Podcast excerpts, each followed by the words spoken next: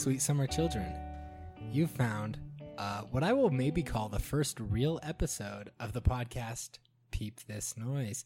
I'm Logan Johnson, and seated, seated, seating, uh, they're here and they're around the table with me. Nathaniel Johnson and Greg Marchant. Hiya.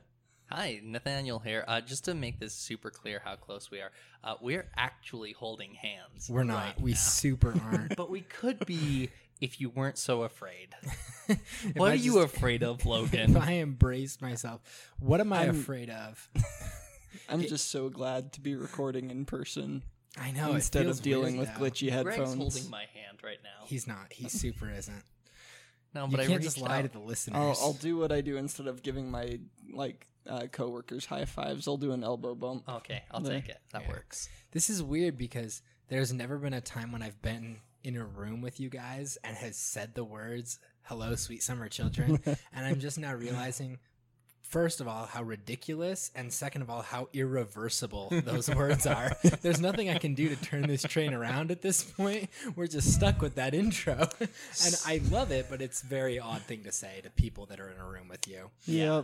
Speaking of uh, speaking of trains that couldn't get turned around, that has uh, that has great bearing on what we're going to be talking about today, right? Yes, it does. Uh, Indeed. Before we dive into that, let's explain why we're in person, though. Oh yeah, we have a an upgraded audio setup, so hopefully that is something you can hear. So thanks for bearing with us while we've uh, sounded like we were underwater. This should be better now. Yeah, it's super funny because like part of the reason I guess I'm going to go on an audio track here. Oh, by the way, another thing, we don't really have a time limit anymore, which is sick. So I'm going to go on a side track here because I can. Um, one of the things that can happen is the closer you are to a microphone when you talk into it, the better it sounds because the more background noise you can scrub out, right? Because the less of it is tangled up with your voice. So what would happen is Nathaniel and Greg would record on one microphone in the same room, and I would scrub out the background noise, but it would pull out parts of their voices. And that was basically an irreversible trend that we just had to live with. But now we all have our own microphones. We're all seated around a mixer. We're all there's one computer on the table here. It's a very good energy, I would say.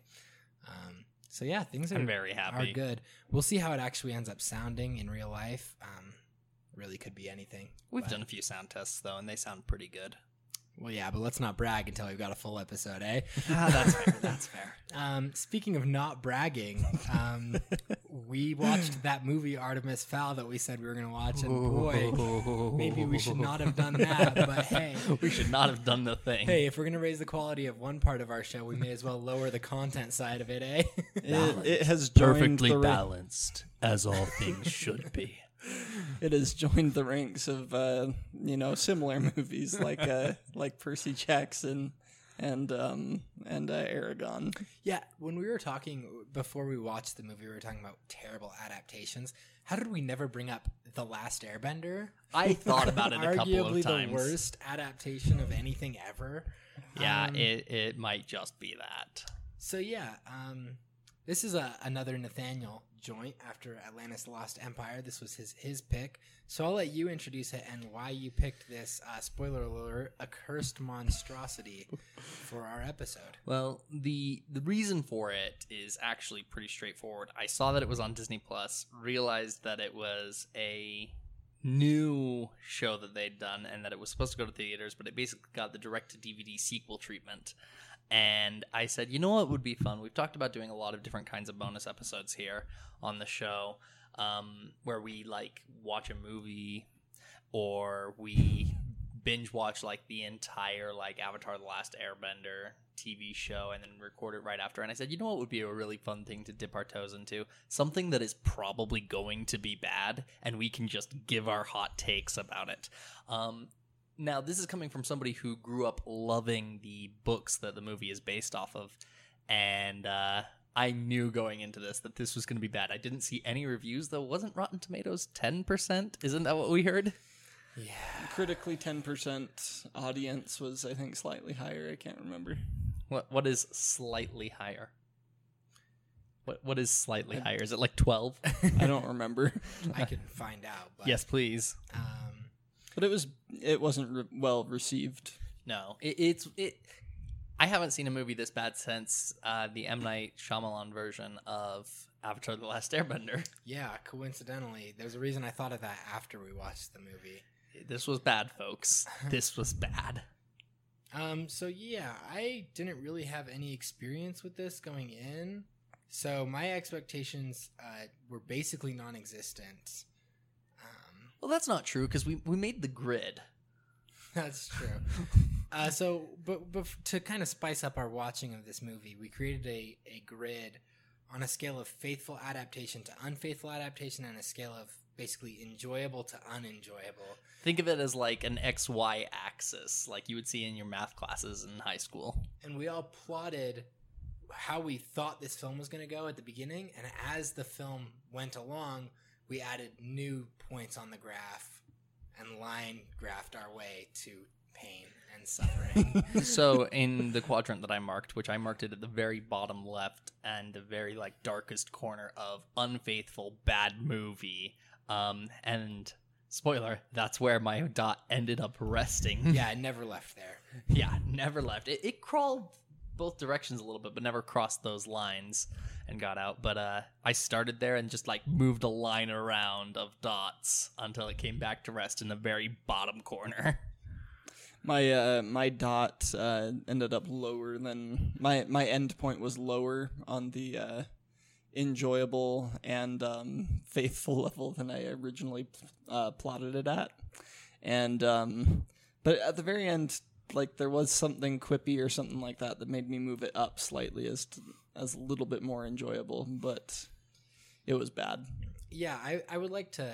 I looked at that Rotten Tomatoes score, twenty percent for audience, so you know, not much better. Yeah. Um, here's the critics' consensus. You guys are like this: a would-be franchise starter that will anger fans of the source material. I feel like that happened, Yep. and leave newcomers befuddled. That Yup. definitely happened. Um, Artemis Fowl is frustratingly flightless, which is a very good pun, um, given the whole bird thing. um, so yeah, let's talk a little bit about some of the things you wanted to talk about, though. Well, uh, first thing, actually, because you have not read these books, let's get your take here for a bit. Yeah, okay. So my background with the series is that I have started the first book somewhere between six and eight times, and I don't think I've ever broken the 20 page mark. Um, this might not be received super well. I found the premise of the series, just kind of as a whole, pretty profoundly uninteresting. And um, beyond that, you spoiled a lot of, of it for me, Oh, that, that sounds like and me. so that like kind of takes the wind out of a lot of the sails of some of those cooler sequences Yeah. right um, so i was never really able to get into it because i was basically getting the spark notes and i don't know i it was around the same time that i was like reading the spiderwick chronicles which Sure. does a similar thing but i really enjoy those books Hmm. and so i uh, yeah i never really never really jived with it I, I gotta Um, stop you here. What did you think was the premise of these books? like there's a hidden world of fairies and there is a dude who like interacts with this world in some way i knew there was some kind of like crime response unit and i knew that there was something like that um, but hey maybe that's something that somebody should have asked the maker of this film too because um, Yes, they should have asked Gilderoy Lockhart before he made this film. Kenneth Branagh, did you read these books? Kenneth Branagh, what happened here? I love the idea that all interviewers start off questions by saying the person's full name. like they're at a White House press conference and somebody's like, Donald Trump, have you considered the implications of this attack? Donald Trump, what's our response for coronavirus? Like they just say the first and last name every time they ask a question. That'd be very good. Um, Isn't that what happens though? Like that's what happens in movies. yeah, true. um, but yeah, so I um, befuddled is a good way to explain how I felt about this movie. This movie goes from wild to wilder to just completely off the wall rapidly. After 45 minutes of exposition, I'm assuming that like this series has a lot to it. Um, Yeah, I mean, yeah. Like judging by how much time they spent on that exposition, just trying to get everything in order. It- the in in the in the books this isn't spoilers necessarily this is just kind of like uh this is just kind of like the structure of how it's written when uh when Eoin Colfer feels the need to exposit something it doesn't take very long he just he just expects you to accept whatever weird thing he gives you Which makes sense, right? And and where this film I felt was like at its strongest is when it kind of does that. There's a sequence pretty early on where um the the leprechaun lady cop, what's her name? Holly Short. Yes, when she goes to fight that troll at the wedding where like four girls are wearing white dresses, very confusing sequence on that note alone. Um, it just kind of expects you to realize like she's a response unit. She handles like problems like trolls, and they can freeze time, but not unironically because there's never been an unironic time freeze in the history of the world. Um, and so that that like I thought that that was like actually a relatively strong sequence in comparison to like, and a lot of the things like that where it just kind of expects you to like, hey, this dude's about to unhinge his jaw or pick a lock with his hair, like just freaking buckle up. That those were stronger sequences than the sequences that they took so long trying to protect me against the series weirdness. Yeah, well, you know what's funny is the scenes that you've specifically mentioned are the ones that more than anything are lifted whole cloth from the books. That makes sense. Whereas the exposition scenes are just totally like new sewn into the Wait, the book doesn't have 40 minutes of narration by Josh Gad uninterrupted. the book has almost the book has very little talking from any character Oh, really? Mm-hmm. Like that, very very few characters express themselves verbally to other characters because That a lot of the characters exist in in in the moment. A lot of the characters are in isolation. Foaly is in his lab monitoring the situation. Um, Yeah, so the centaur just sits back and watches things. Or Holly sits in a cage. Holly is a prisoner. She sits in a cage and thinks. or Butler, I'm sorry, Dom, uh, goes around Not a great name. Not a great name in 2020. um, goes around and explores the mansion as like a security force and is on the lookout for danger. You get you get internal monologues as most of the most of the the people talking is people thinking, not Can I actually pitch talking. Something for this movie because I I always wonder about internal monologues and how to adapt that to the live screen. But Kenneth Branagh has done a lot of Shakespeare, right? And Shakespeare's whole like internal monologue is the soliloquy, right? Where he just like external monologue, right actually. where the character turns and faces the audience while the action basically freezes behind them. Fiddler on the, The Roof lights also does this. Yes. Wh- why not just lean into that? Why doesn't Kenneth Branagh just say, you know what? I direct Shakespeare a lot. Let's just do the Shakespeare thing. Yeah, or hey, why not take it a step further and just make this thing a musical, right? like, why not just have like a single spotlight fall on Artemis Fowl and he says, "A life of crime that I never lead in the film." um, yeah, that's another thing that was very confusing about this movie. L.E.P. Recon, who says we have to let him go. yeah, uh, this is another very confusing thing about this film is that um, they pitch in the summary that Artemis Fowl is a criminal mastermind, and sure enough, by the end of that film, he has established himself as a criminal mastermind, and by that I mean verbally established himself and said, "I am a criminal mastermind." But there is absolutely no context in this film under which he ever becomes You know criminal. what it But makes he me did- feel? But he does a slow mo walk to a helicopter. He's got to This be is right. That's a good point. That makes him a criminal for sure. I'm pretty sure that's like against the 15th Amendment of the Constitution. Well, it doesn't make him a criminal, but it definitely makes him a mastermind. Have you ever seen anybody else slow walk to a helicopter other than a mastermind? I don't. think People with so. canes who are like really old and like hobbling over there. Yeah, but that's not a slow walk. That's different. I'm talking That's about fair. the like. I saw him start doing this slow swagger, and I fully expected the mansion to burst into flames behind him. Like this is an action movie walk, and it's not the only time. It, I was gonna say though, we, we drifted off course a little bit, but but talking about how much of this is about like internal conflict and internal monologues, and and much of the book is a solitary experience, right? I mean, they're problem solving. It's they're thinking about things. It's it's a it's a home invasion story, is where it starts. And it Not in the movie, though. Yeah, no. The movie starts again with 40 minutes of exposition.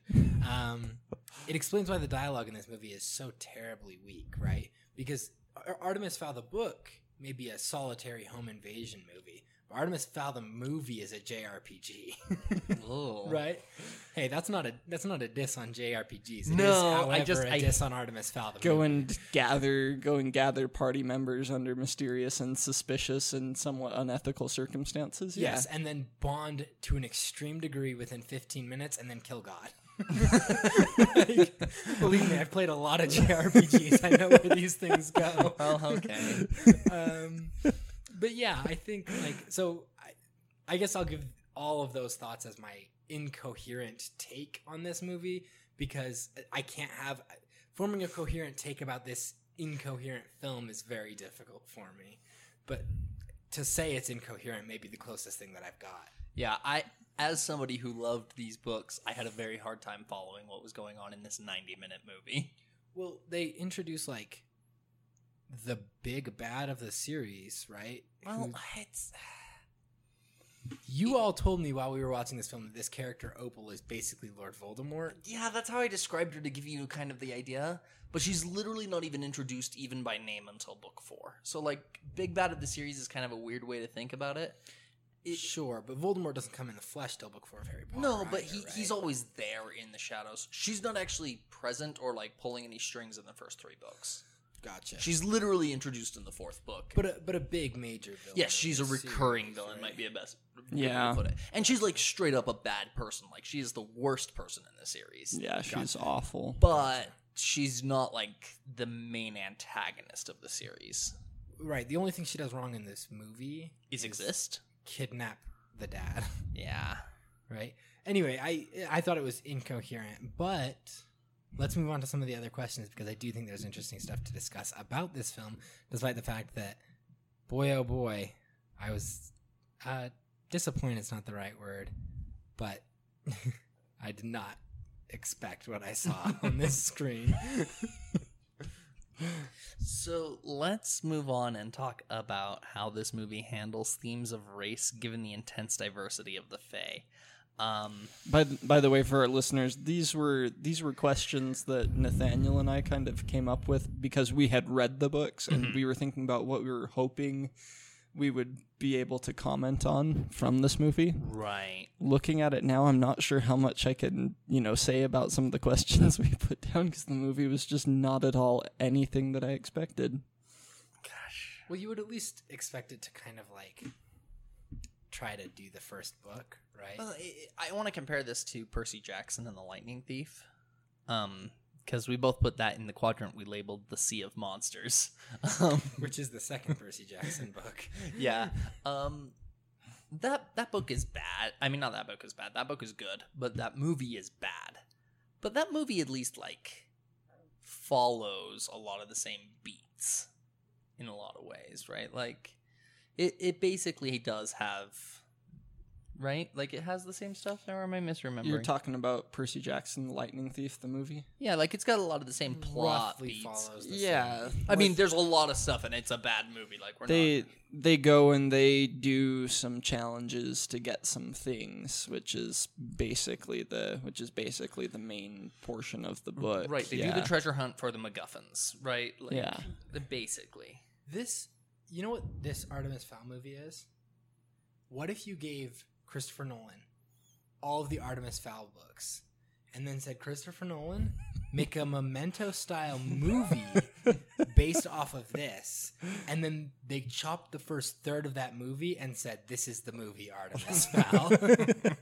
like just this incoherent mess of like chopped and screwed portions of this series. Yes, there were some weird time jumps there. Yeah, I did Literally not some- understand that third act at all. literally some weird time jumps. Like when they all get pulled out of the time bubble and for the first 20 minutes that that's happening you're just like i'm assuming those fairies are fully dead.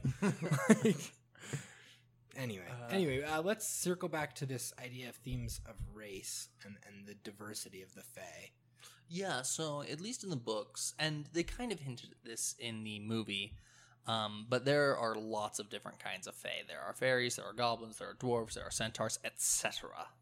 Um, and they're all different, and there are legit racial tensions. Like I remember when I was reading the books, one of the things that the cops, the leprechauns, um, who are usually fa- fairies, uh, had a problem with with dwarves is they were working with this like kind of like shady dwarf character who said, "Yeah, I'll work with you, but you have to give me basically every single dwarf holiday off." And they were complaining because dwarves have almost 200 different holidays, um, so he'd be taking over half the year off every year. Um, and there's, but they just expect that of him as a dwarf. Like there are racial tensions because of the different groups.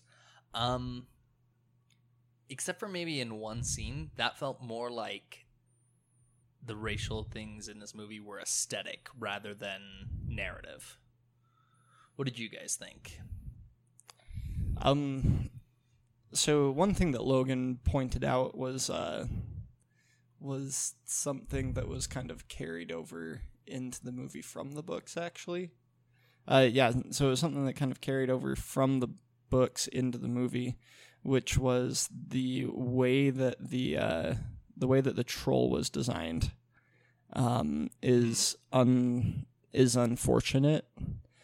Um, as Tro- trolls are considered in the books to be uh, to be you know sentient life to be a a type of person basically. But they're also considered to be just barely a type of person and they're portrayed as being dirty and hairy with dreadlocks. Yeah, so this is something that, that didn't land very well. Yeah, this is something that kind of immediately stuck out to me. It's it's like a pretty common pitfall that a lot of like fantasy esque things will go for if they want to portray somebody as um, particularly like crunchy to use like modern vernacular or particularly like dirty or gross or even unintelligent like these trolls in Artemis Fowl they'll use dreadlocks as kind of the shorthand for that um, and kind of disregard the fact that traditionally dreadlocks are like a racial like a very specifically Mhm. racial hairstyle, right?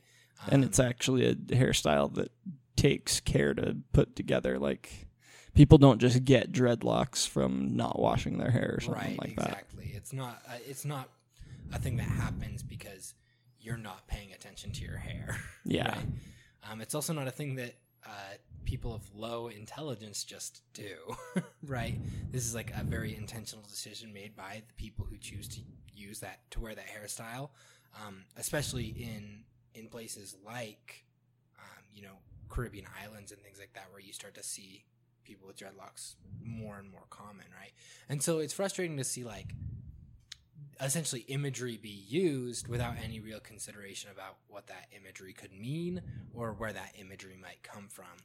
Um, especially in this part of 2020, like that seems extremely uh, yeah. bad. Well, and it's it's also it's one of those things where there's not even the kind of like excuse that exists in the books where the hair is used as kind of like a weapon against the troll where one of the characters like pulls on the troll's long hair to bring it close. That doesn't happen in this movie. Like it's not a liability for the troll to have it. They just have it for aesthetic, nothing else. they they also made the the troll appear specifically a lot more humanoid um having read the having read the graphic novel version of this as well as the as well as the original in in the graphic novel the troll is basically uh, is basically just a giant furry monster and that's that's the way they go with it this one is specifically portrayed as you know a a creature with emotions who the uh, police then um, inject with a bunch of toxic substances to to get it all riled up and then sicken on the people in the house. Yeah, cuz that's not problematic. Yeah, I don't know. With regards to race in general, I was not like super impressed. Um, another thing that this like series kind or I shouldn't say series, but this film kind of like handles oddly is like the ascription of like fairies as like quote unquote little people, right? Which is what we call little people nowadays, right? Mhm. um like the to like ascribe that as like an entirely different species. I understand that that's probably what the series does right of books. Those series of books are probably like 20 years old now. Yeah. and so like it, it ends up kind of being this weird thing that every time they say like little people i don't think of like the fae. I think of like like you know little people. Yeah. right? Yeah, it it was a weird choice because in the books they specifically use the they specifically use the names of the of the different fey creatures Mm. as like as the as the way of referring to different types of fey creatures. And in the movie they did almost none of that because they just they they didn't go with the strategy of just expecting us to suspend their to suspend our disbelief. They they tried to soften the blow and it really just made it so much worse. Well, speaking of like suspension of disbelief, um, I've heard before, uh, in reference to musicals specifically, one of the reasons that watching a musical in person is so much better than watching a recorded version of that same musical is because when you're physically in the theater, you are willing to suspend your disbelief to a certain extent, and the the performers don't have to work as hard is not quite the right word, but they don't have to do as many things as a movie has to to suspend our disbelief. We've gone to an environment that's foreign to us when we go to the theater, and so we expect things to be weird. And when it's a musical, we expect it to be really weird, and like our belief can be stretched, and we're willing to accept that. When we watch the same thing as a movie, we're in the comfort of our own home, and we need more to stretch our belief. And I feel like this show asked us to stretch our uh, to suspend our disbelief much farther than it was actually set out to do. Like it couldn't carry that suspension as far as it needed to. yeah The other thing too is in a movie theater, I can only lean over and make jokes to one person at a time, which, as it turns out, is one way that I undermine a production like Artemis Fowl is by loudly making jokes uh, or calling out like problematic racial tendencies or, or problematic male female dynamics as I see them. It's a lot harder to do that in a movie theater, right? Um, it's just something that I'd have to save my takes for after the credits roll. and so that also, I think, has an effect here on, on affecting that suspension of disbelief. Yeah. I I didn't feel like this I didn't feel like this movie was trying to say anything about anything about racial tensions and I think that was a mistake both given when it was uh, when it was, you know, going to be, you know, thrust into the world and also a mistake given the given the source material where the characters a lot of the characters explicitly express opinions about other groups among the Fae. Yeah, I, I think obviously there's no way that Disney or the team behind this film could have predicted that this would be released during such a, a racially charged time in our country. Yeah. That doesn't necessarily forgive the fact that it missteps badly in some of these areas. Yeah. It- it- I don't know that it's that it missteps so much as that it just fails to step when it has the opportunity to. I, I, we've talked about the missteps with like dreadlocks, but like it has a chance to do something interesting with this, and it avoids that. Yeah, it definitely. And the places where it tries end up being missteps too, right? I think about the sequence of what's his name, Mulch. Mulch Duggar? Diggums. Diggums. Mulch Diggums. Mulch The Diggums. the Dwarfus Giganticus. Yeah, Because for some reason they had to make him bigger than the average dwarf, which That's not in the books, though, is it? I, He's I just don't a regular think so. dwarf. I don't the think it's in the books. that's because they blew the budget on the action scene and couldn't like Couldn't shrink it. yeah, for so much of that film. Um, I don't know. Actually, I'm just saying stuff. But I think about the scene like where he's in prison with the goblins, and the goblins are like, "We don't like dwarves," and dwarves are like afraid of fire. yeah, dwarves are dwarves are uh, kind of susceptible to Aren't fire. they like combustible because of all of the nitrogen in them yeah, from something eating dirt? something like that's that. the, that's the Also, also in the books, dwarves are reptilian. hmm That's why his jaw can unhinge. It's supposed to be like a snake.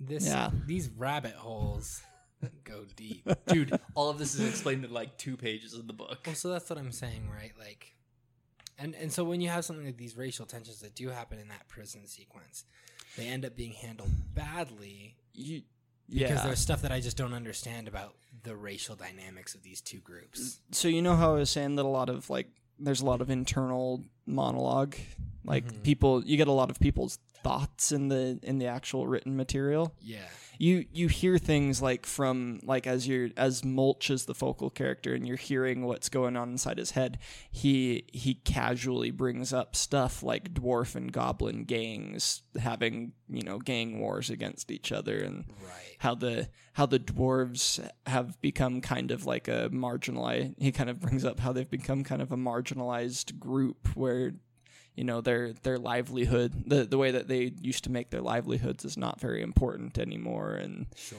all all of these all these different things just kind of casually come up as he's interacting with the interacting with his world around him. And it and it paints a clear picture.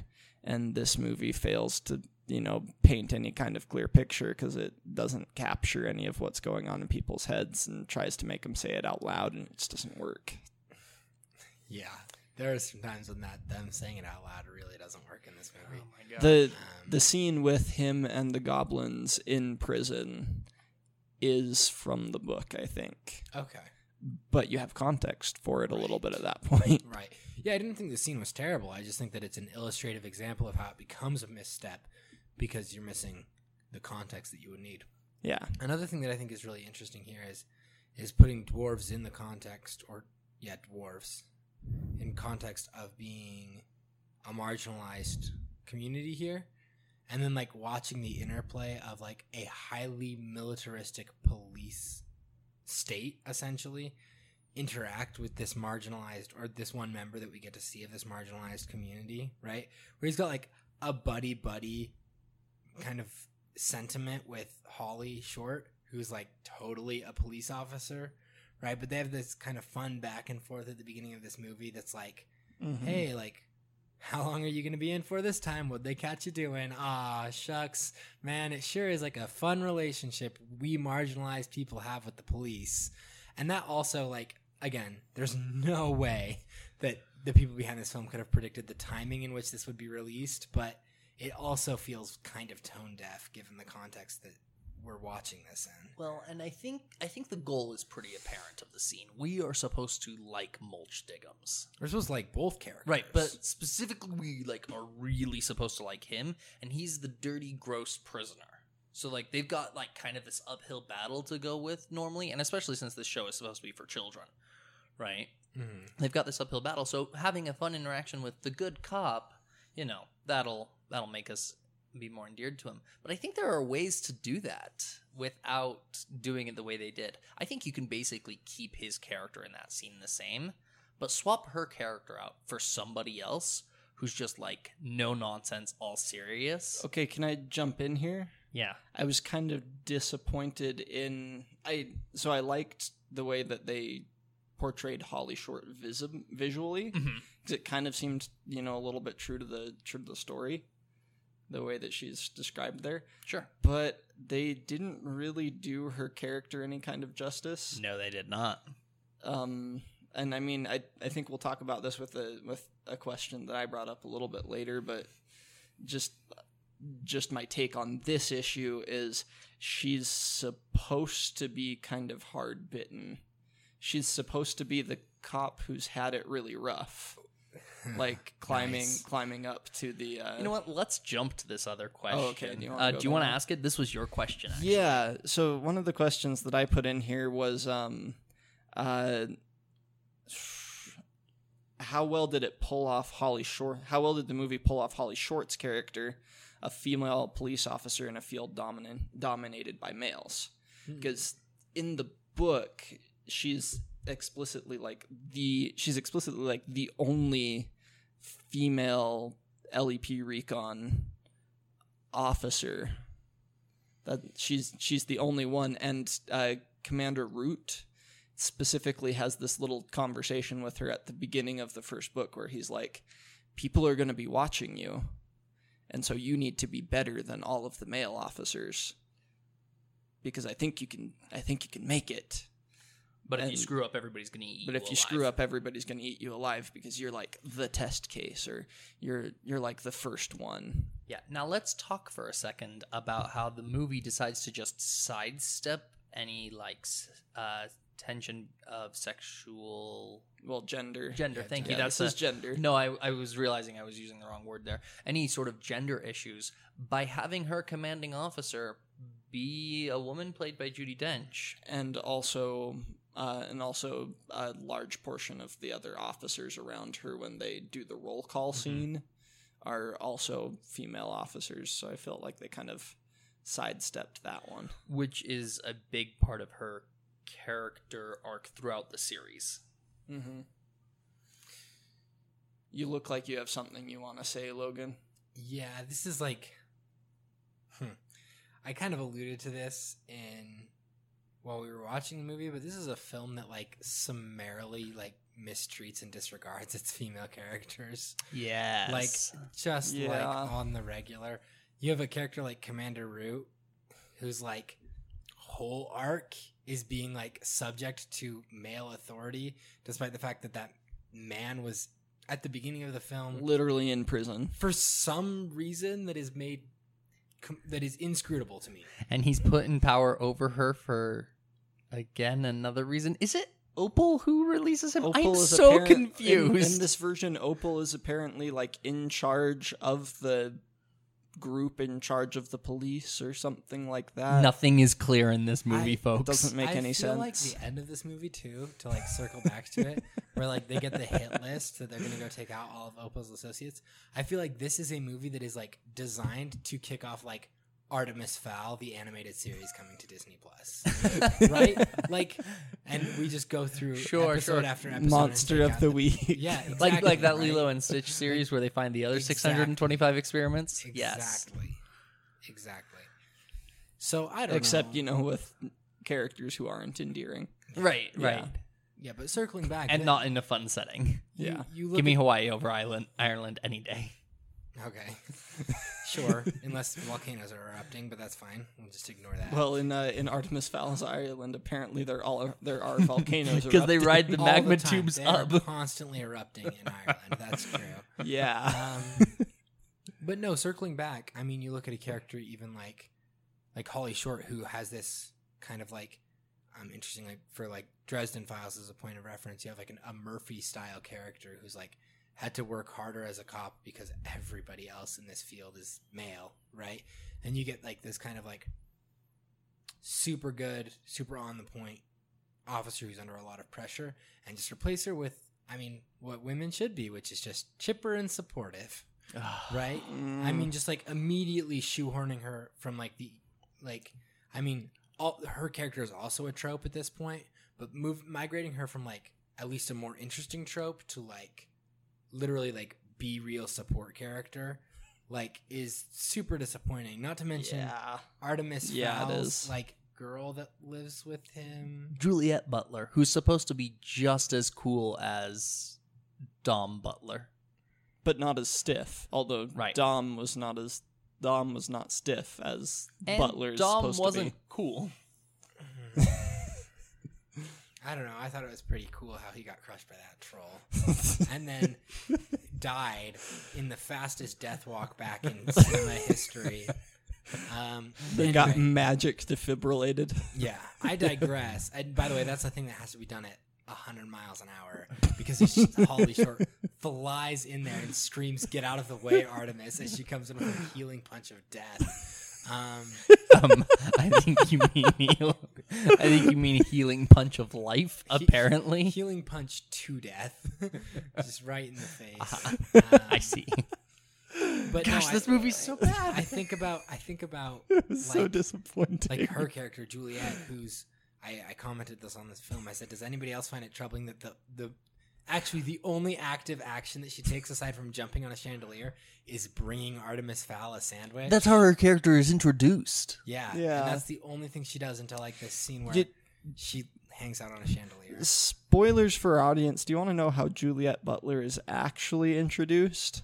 Hit me. She's traveling with a she's traveling with a pro wrestling group performing as a pro wrestler. Cool story, babe. Now make me a sandwich. Jeez. right? I mean, this is what this film does to this character, right? She's also supposed to be 16. She's supposed to be 4 years older than the, you know, 12-year-old protagonist and they're supposed to have like a like kind of a older sister younger brother relationship. Instead of this really weird, awkward thing Yeah. where she like gives him a sandwich.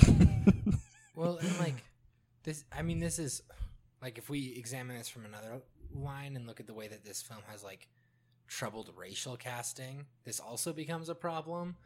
But just examining it from the lens of the way that this film treats its female characters, like all three of these female characters, one of which was originally male in the text, mm-hmm. get fully disregarded, right? Yeah. By And how could you disregard screenplay. Judi Dench? hey man, you got to do what you got to do. It's only 125 million budget. She couldn't have that much screen time. She had more, way more than I thought she was going to. yeah, me too. But um, all of these characters Probably get where the just budget went. fully. it- they, these characters just get fully ignored, right, and fully mistreated by the text. Now, there's another counterpoint to this that just says like every character is mistreated by this screenplay. I would agree with that. when you hold it up next to the source material. But divorced from the source material, the female characters especially get like Yeah. But I'd say most of the male characters aren't treated well either, even without the Can- source. even consider the way Holly Short's character's whole arc is I have to redeem my father's male legacy. Yeah. Right? Yeah. It just it's incredibly troubling. Which is especially weird cuz they just added that in out of nowhere. Like that that wasn't anywhere in the source Well, text. it's funny, right? Both of our main protagonists in this movie, Artemis and Holly, are given extreme daddy issues, which resolve themselves in this movie. Um, now, spoilers again for the actual book series. Artemis's goal is to find his dad, who has been kidnapped by basically like some gang members, human gang members. Um, but that doesn't happen until he's well entrenched in the fairy world and like a book or two later. yeah. Um, and it's kind of a big deal when it happens. In this one, his dad is in like the first half of the movie when in the first book we're just expected to accept the premise that his dad just is not a part of his life anymore. And hasn't been for years, right? At That's least a couple, yeah. Like it's been a minute, and his mom is Oh, alive. yeah, you wanna talk about- health health issues. Yeah, if you want to talk about uh, if you want to talk about female characters being disregarded, his mom was written out Yeah. When when she's there. You know, And like it- she she exists in the universe. From what little I've read, doesn't his mom have like a mental health thing going on? yeah, And that might just be poorly written in the source text. it might be so But the way they handle it, from what I remember, granted, it's been like 15 years. Um, but from what I remember, his his mom basically needs like permanent care and attention because of her mental health, and it puts a ridiculous amount of mental health strain on Artemis because he's a 12 year old trying to be an adult and they show repeatedly throughout the series that he's not in an okay place mentally because of the pressures that he won't let other people take away from him. Like he won't let other people take care of his mom. He won't let other people look for his dad. Like he's trying to be the big adult. Um, Greg, you've you've that sounds accurate, right? Doesn't it? Like Yeah, I, I honestly can't remember much. I haven't read the books recently, but I I can't remember much of what his mom's situation was. I just thought it was I just thought it was a little bit frustrating that they wrote her out and kept his dad in where his his dad somehow becomes this crucial character. The the movie if I can go off on a little bit of a tangent here, the movie kind of stripped Artemis's, you know, agency and ability to be, you know, internally motivated by his goals and desires just completely away. I mean, in the in the book, he's the aggressor. Like he legitimately is He's a criminal mastermind. he's performing criminal acts acts like he he kidnaps someone in order to hold them hostage and try and get the try and get the secret world of fey kind to give him a boatload of gold like that that's his that's his actual goal and he specifically goes into all of the stuff that happens in the books with that in mind to extort them out of their pot of gold as it were so that he can you know reestablish the family's for the family fortune and have the ability to go and look for his dad Right, because his dad's not being held by fairies. He's being held by humans. So what Artemis needs, not fairy solutions, he needs mortal solutions. But fairy gold would help him get those. Yeah, that that's the whole point, and it it makes Artemis this kind of interesting dynamic character because um, he is the bad guy, and he uh, and he's doing he's doing this out of his own internal motivations. He's come up with this plan on his own. He's not just kind of thrown into it the way that the movie portrays him to be. Sorry, that was a tangent. No, we you're can we can circle back to the mistreatment No, of female characters, I- or maybe even all the way back to the problematic casting for this now. But I just wanted to get that off my chest. No, you're good. I, I think that was all super relevant. I actually want to move into this next question just to basically say um, my take on this next question because I think it'll sum up everybody's. Uh, the question is How does this movie treat the themes of environmentalism that were in the background of most of the movies? It doesn't. Yeah, Yeah, complete this is sidestep. This is not a film about environmentalism. This isn't a film about anything. That's not true. No, I mean that in the same way that Ghostbusters is not a film about anything. no, this is definitely a film about something. Okay. This is a film about checking all of the good versus evil tropes. Yeah, okay. Right. You mean like just the aesthetic tropes. And not only that, like reinforcing every single stereotype in any possible way. They did get as much as I love the power of friendship. They did get it in this movie and didn't work in this movie. Like they they slotted that trope in there. Yeah, that's true. I but I think about like how this is like a film that says like okay, well, a bad guy has to have a gravelly voice, right? And there has to be a big bad guy. And you have to rescue the father and all deaths must be reversed. Reversed. There can be no deaths. This is a children's movie, right? Like this is a thing that goes through it and systematically checks all of the boxes required to make this a children's movie. Which are action not movie. the boxes that the series checks, though. Like that's not what the series does. but this movie but does. even if it did, there's still a world in which you could take the source material and make something interesting in 2020. Yeah. right? But the opposite is true. They took something interesting and made something. Not. Yeah, I it's hard it's hard to fathom how you go from a children slash YA novel that deals with at least that deals with at least some degree of complexity on these on these various topics and expects the people reading them who are, you know, probably in elementary school or middle school to understand them and then the movie has no respect for its audience that way. I think. Yeah, that's that's been my complaint is no respect for the audience. I think the reason is like pretty apparent, right? What this movie is is a live action Disney movie, like Disney children's movie, with the fan made Artemis Fowl skin mod installed, right? like you just Yeah. take it and then you just edit in the Artemis Fowl trappings and tropes on top of this framework of a traditional Disney movie Yeah.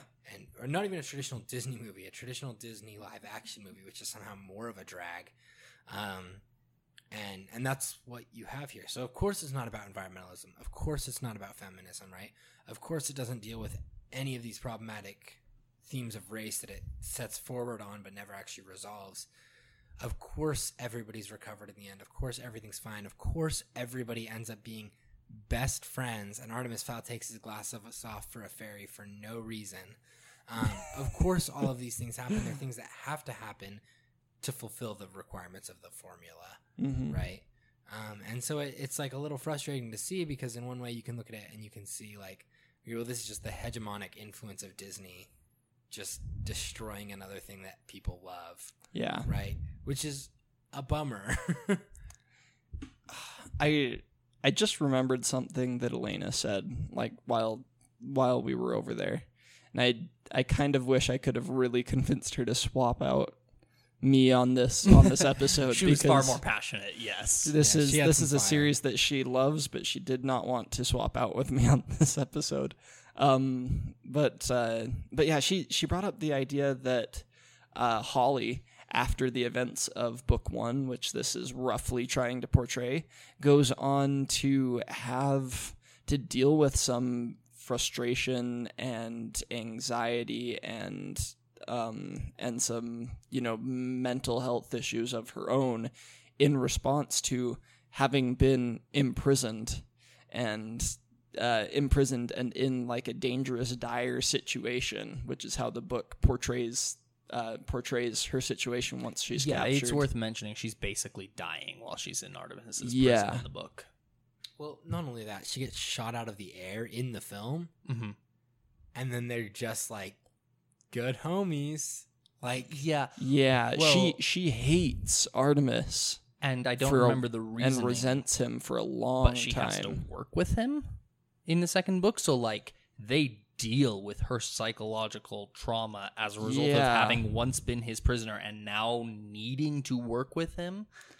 Holly Short is kind of meant to be a bit of a paragon hero in maybe like the Captain America sense. Like she's the she's a cop, but she's the good cop. She's the she's a wild card cop, but she's a good wild card cop who like follows follows the uh the her principles and she breaks the she'll she'll break some rules and expect to take the consequences in order to do what she thinks is right. yeah, I got She's supposed to be she's supposed to be a paragon hero, but she's also supposed to be you know, real and have a personality, which didn't happen here. Yeah, That was I- a big sigh, Nathaniel. This movie was bad. It was a hard watch. Like I put that I thought it was going to be like one of the worst things I've ever seen like at the start and I really hoped that it would crawl out of there and there were a few bits that I did like in this. I really liked watching Mulch Diggums break into the safe. I thought that was very fun. And not much more. in a really uncomfortable, like kind of like gut reaction way. I really liked watching him unhinge his jaw. Yes, That was the best visual effect in there because it just was so unsettling. yeah. Anyway, I- sorry. No, you know, you're right. It's supposed to be unsettling. Like the way the book describes it, it's unsettling. And Yeah. watching that put to screen, I very much enjoyed in that kind of like weird, perverse, like I can't believe I'm watching this sort of way. Yeah, I don't know about this one though, guys. Like all told, like wrapping around here on the end, like I just I don't know about this one, guys. All right. So that that brings us to our next to last question, our penultimate question. Uh, favorite and least favorite scenes slash characters. I really enjoyed any scene that was lift that was lifted wholesale from the book, and where people didn't talk. if they if they would have just like that this movie could have actually been improved by having everybody by just keeping all the scenes but having everybody just silently act. That that would have actually been that would have actually been better. It wouldn't have been good but it would have been better than what we got. Well, so as a home invasion movie, which is what this should have been because that's what the book is, you have two options as far as I'm concerned about how to go about this. You can do either Home Alone style, where there's a lot of a lot of prep. Macaulay Culkin should have played Artemis Fowl. Change my mind. you could have cgi'd him in there yeah, and Jordan Peele should have directed. it. Disney has the kind of money for that. They should have done it. Can we sign a petition for them to put young Macaulay Culkin in this Uh, movie? Did I say young? I don't remember saying that. they, they could have cut out the effect the like the cgi and special effects and just done practical effects in which case you could just do s- uh, macaulay culkin in prosthetics as a child That's what I'm saying. This movie could have been greatly improved. I, I also I think Jordan Peele directing it would have taken it a long way. Like just like fully lean in and just make this like, what if Artemis Fowl since because he doesn't get to be an independent actor in this film, what if he just didn't know about fairies at all? accidentally ticked them off, and now it's a horror movie. and now Jordan Peele's doing it, and we like it because Macaulay Culkin accidentally upsets the fairies, He, and now it's a horror movie where he's hiding in his house from fairies. can can I counter pitch? hit me? Okay, so not that not that it's a horror movie from uh, with Artemis Fowl as the unfortunate protagonist, but it's a horror movie with the fairies as the unfortunate protagonist being hunted by Artemis Fowl. This is good, and then This it is makes your too. torture sequence in the cage a lot better. Yeah. Um, This uh, this episode may not be appropriate for children anymore. Yeah. the the other thing I was going to say is Ocean's Eleven is the other one because that's a heist movie, but similar kind of thing. They're essentially doing a home invasion on a casino bank uh, vault. Um, Which is pointedly not a home invasion. right, but, but what I mean is those two. They're these doing two a heist, you mean? right, right. These two though have a lot in common, right? Like an attack on a relatively secure location, being Artemis's home, and an attack on a relatively secure location, being a casino vault, right? There's a lot in common here.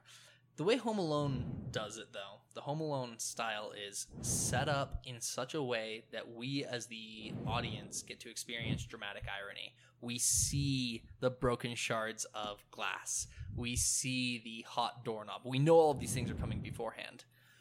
And then there's the Ocean's Eleven way, which is we see them do the setup, but we're not sure what it means until the heist gets pulled off. And as the heist unfolds, we go, oh, that's why they did the, and so on and so forth.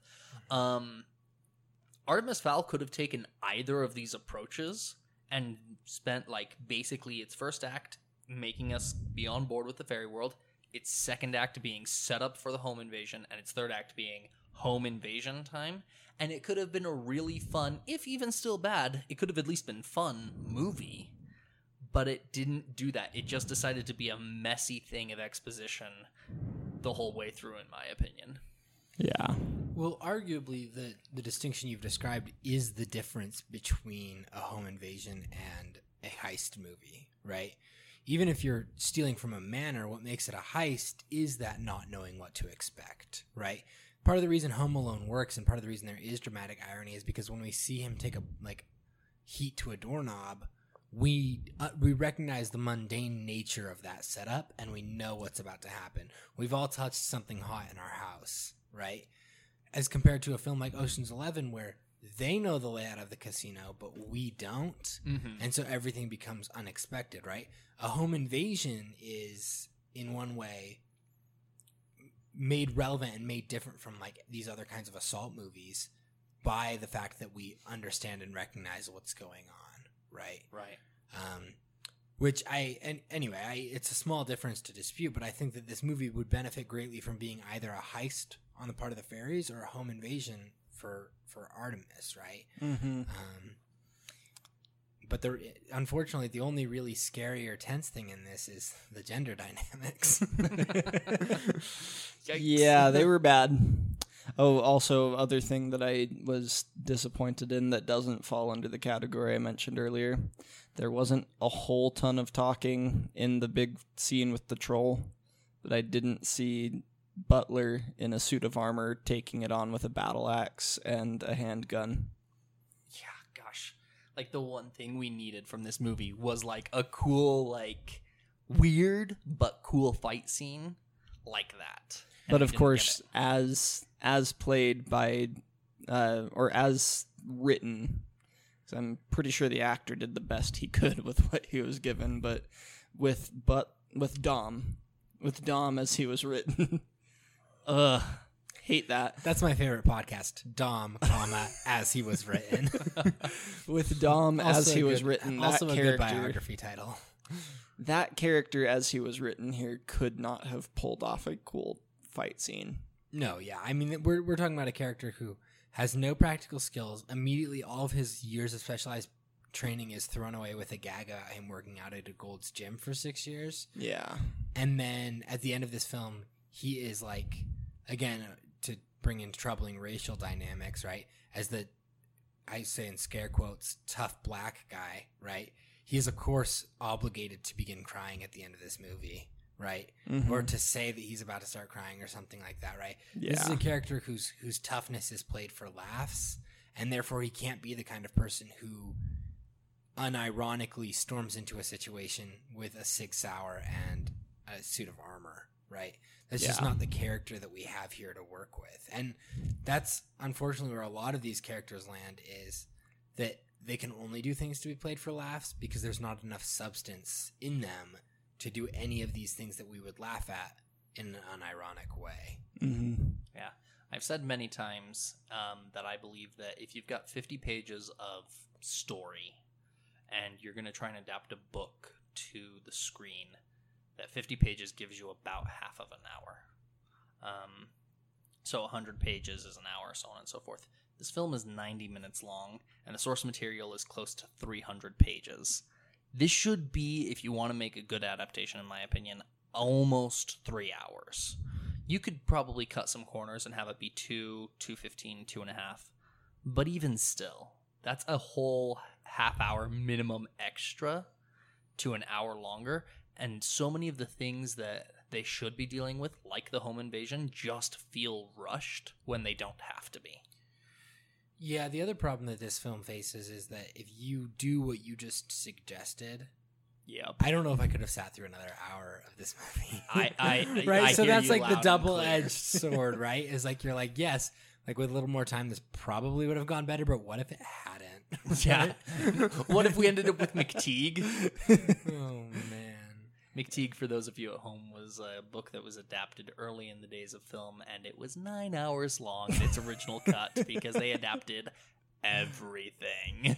Not not everything would have needed to be adapted though with this one. Right. Um, I got really excited when I saw that Kenneth Branagh was going to be the director, and my Oh, hopes for this all? movie went went way up. But it should have been directed with directed by someone with a better sense for the dark and the grim and the tense, because there wasn't anything tense or grim in this movie, and it just uh, they, you could have cut out a lot of stuff from the source material, but you can't cut out the central, the central tense feeling of, of the home invasion, Yeah. and it was gone. It was just gone. Yeah, the home invasion is not an invasion of the home in any meaningful way, right?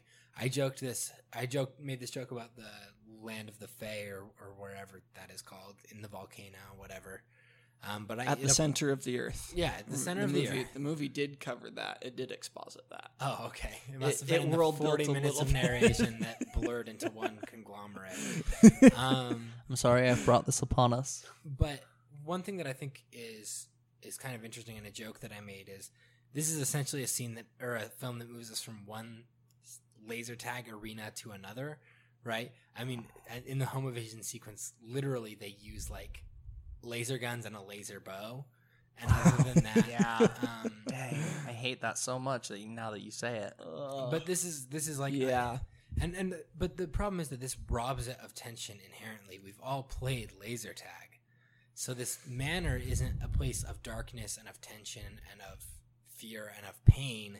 This mansion is just a sick laser tag arena, and we're gonna like freaking shoot some six year olds here. And that's like just going to be the whole experience that we have in this thing, right? We're just going to shoot some little people. This movie Um, just does not respect its audience. But this, what is this movie's audience? It's supposed to be children. But that that's why so many adaptations of children's works are bad is because the books tr- often the children reading them feel like they're being treated on a mature level.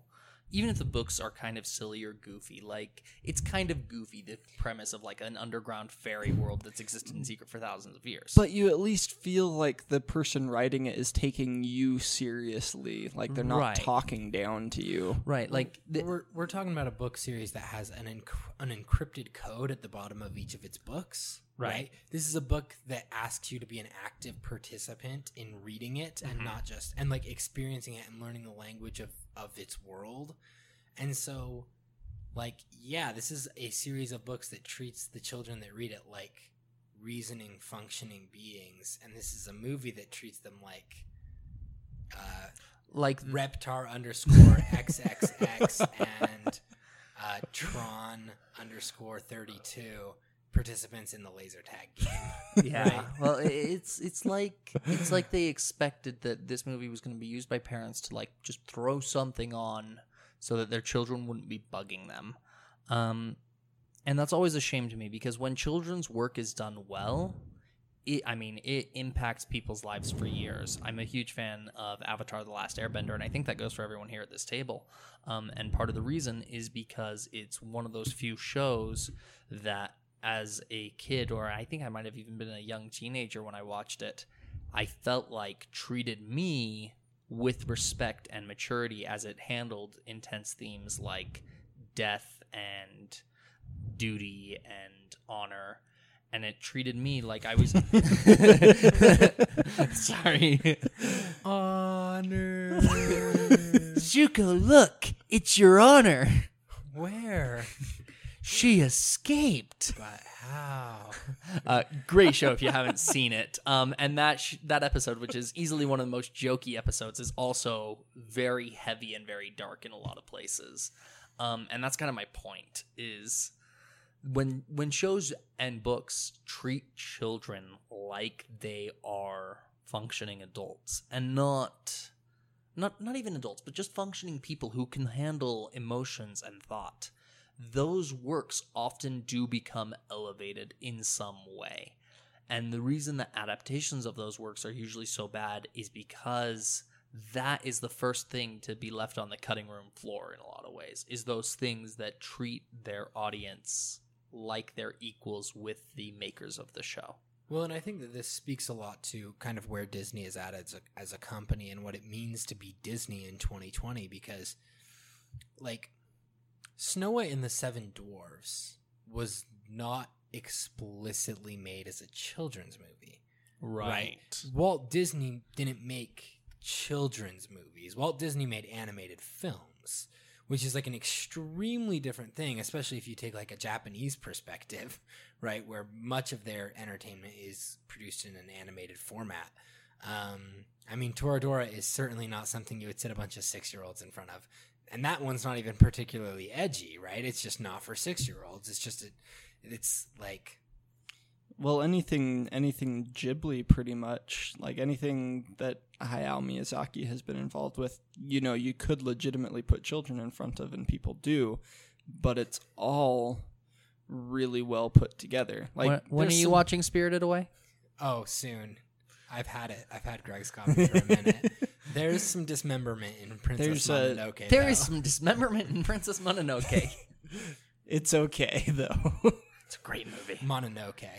yeah, that's Mononoke. um, Mana, are yeah. you okay? Mana, are you okay? Now, Mononoke, eh, eh.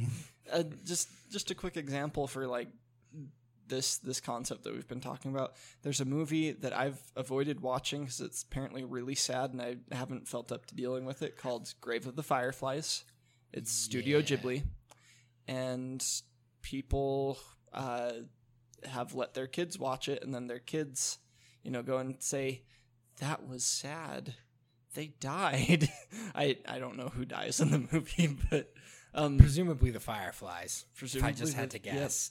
Anyway, but like Context clues. it's it's a movie that apparently uh, another one another one al- along like a similar idea is uh, the wind rises. It's a movie about uh, about like essentially the the central characters. One of them is dying like the entire movie and then she passes away. And it deals with this and it's a movie that's supposed to be accessible for all ages Well, and I think about this in context with like animation, particularly Disney animation, right? If what if Walt Disney Studios had gone out to make The Lion King a children's movie, they would not have brought live lions into that animation studio, which is a thing they did to learn how to animate lions in that movie. Which is why they look so freaking great when you watch that movie. Right, compared to say the lion that escapes from the zoo in that episode of Tom and Jerry that does not look nearly as good for a multitude of reasons, right? Not Yeah. just because they didn't bring a live lion, there were time constraints and things as well. And also the general animation style of Tom and Jerry and sure, but like you think about that, that's not something you would do to make a quote unquote children's movie, right? And The Lion King in itself is not a children's movie, right? It's That movie made almost a billion dollars, by the way. yeah, and it's a movie that made a lot of people cry Yeah, because that I tear up thinking about it. because that movie is a redemption arc that wouldn't be surpassed until Zuko, and it's a really in-depth, emotive film about what it means to be a father and what it means to be a son, and what it means to be a, a leader and what it means to live like a fulfilling life, right? Mhm. And what it means to rise up to your responsibilities. Totally. I mean, these are are real themes, right? That, but this is a movie that children watch, right? Right. And so I think where where this film misses the mark is by ascribing itself from the beginning as a children's movie, right? I don't know that Disney Animation Studios has ever sat down and said like, "Oh boy, can't wait to make the next children's movie." Yeah. None of no Disney Animation Studios is specifically for children. No, Right. The- the- I mean, like this the- movie is. right, and, and there are projects that Disney obviously makes for children. Like that is Disney's main audience is children and parents of children, but they don't go in there generally, particularly with like their movies that go to theaters. They don't go in there saying, "Oh boy, we got to make this for the kids." Oh boy. Look, gosh. Oh, we gotta make it for the kids, Pluto. We're gonna get a copyright strike. Eh, no, because it's our own. It's our own imitations. I think we're fine. Yeah, but dude, Disney is relentless. I don't know. Ask me after I take copyright law in like a year or two. But yeah, anyway, I think all of this lends itself to, to uh, a little bit of what we've been saying, right? This idea that this film doesn't treat its audience like they are doing anything other than watching a movie to fill an hour and a half. Yeah. And that's a major bummer. I feel pretty bummed. if that if that energy's coming across to you and our audience, I'm very sorry. I feel pretty bummed about having having seen something that I enjoyed had this done to it. Yeah. Um. That Well- said, did anybody have a character they actually liked? Because I liked Mulch Diggums like seventy percent of the time. Yeah, that, I mean, that character is the redeeming aspect of this. It's. Josh Yeah. Gad. He's pretty fun. Just just him. Okay. I, I think Um, just him. So, last question that we ask every time: Did you like No. it? Would you watch it again? If I no. ever get into drinking games, maybe. but um, no, no, I probably would not. No. I I don't think so. That I'm gonna I'm gonna go read the book and use it as my Listerine to get the flavor of that movie out of my mouth. Oof. That was the quickest of the quick takes that we've ever had All right. Well. Logan, do you want to take us out? Yeah, thanks for sticking around through this uh, episode of Peep This Noise. Hopefully, much less of an endurance slog than some of our previous episodes have. I mean, I certainly hope that the hundreds of dollars that we spent on recording equipment has paid off. Uh, next time, we're actually going to be discussing something. Uh, we're going to migrate from the realm of Artemis Fowl to high art. I'm going to make us read The Old Man and the Sea by Ernest Hemingway because I just have to. I'm sorry, I have to do a 180 from this. Um, you should be able to find a PDF on the internet if you are willing to uh, go to some um, maybe not super well protected sites. um, but you can also get a relatively inexpensive ebook somewhere between three and ten dollars, or you can buy a print copy also for for very cheap. It's at every library if you can get to a library during these difficult times. It's it's an accessible text. It's considered one of Hemingway's best, right up there with A Farewell to Arms. Um, I don't really want to spoil the pitch of it because I think going in with as little information as possible is a helpful thing to do The Old Man and the Sea. Um, and then we can talk some, about some of its metaphorical implications and, and some of its more interesting aspects next time. Well, if you listen to us drag Artemis Fowl for, I don't know, probably like an hour, hour and 20 minutes, somewhere in that range, and you thought, man, this content is for me, well, we appreciate that. Uh, like our podcast, subscribe if your podcast platforms allow you to do anything like that. Um, and more importantly, tell any friends you have who you think might enjoy listening. We don't really advertise this show, so any word of mouth that you want to put out there is going to be good vibes that'll hopefully circle back around to us. Uh, if you really do enjoy the show and, and you want us to let us know, you want to let us know that you're listening, you can reach out to us on social media. We're at Peep This Noise, all one word, on Twitter. You can also find us at mail at peepthisnoise.com if you have any questions or comments. Please, um, even if you disagree, please keep it nice. The internet can be a dangerous place, and we're really putting ourselves out there by asking for feedback. Um, but yeah, we we trust our audience. Y'all seem like great folks from the, those of you we've interacted with, and I'll leave it at that. Um, I'd like to give special thanks to Katie Davidson and the band Key Losers for letting us use their theme, our theme song, their song, "Don't Know Why" from the album California Lite. Uh, that's our bumper music. You'll hear it at the top of every show and at the back end. If you haven't checked that song out and this isn't your first episode, I don't know what to tell you. You're missing out. That whole album is absolutely wonderful. Again, that's California Lite, L I T E, by the band Key Losers. Look them up. You will not regret it, I promise. Um, thanks again for watching Peep This Noise, and I never thought I'd use these words as a shield to defend our content choices, but remember, Everybody likes bad things. So open up your mind. Let the wind inside.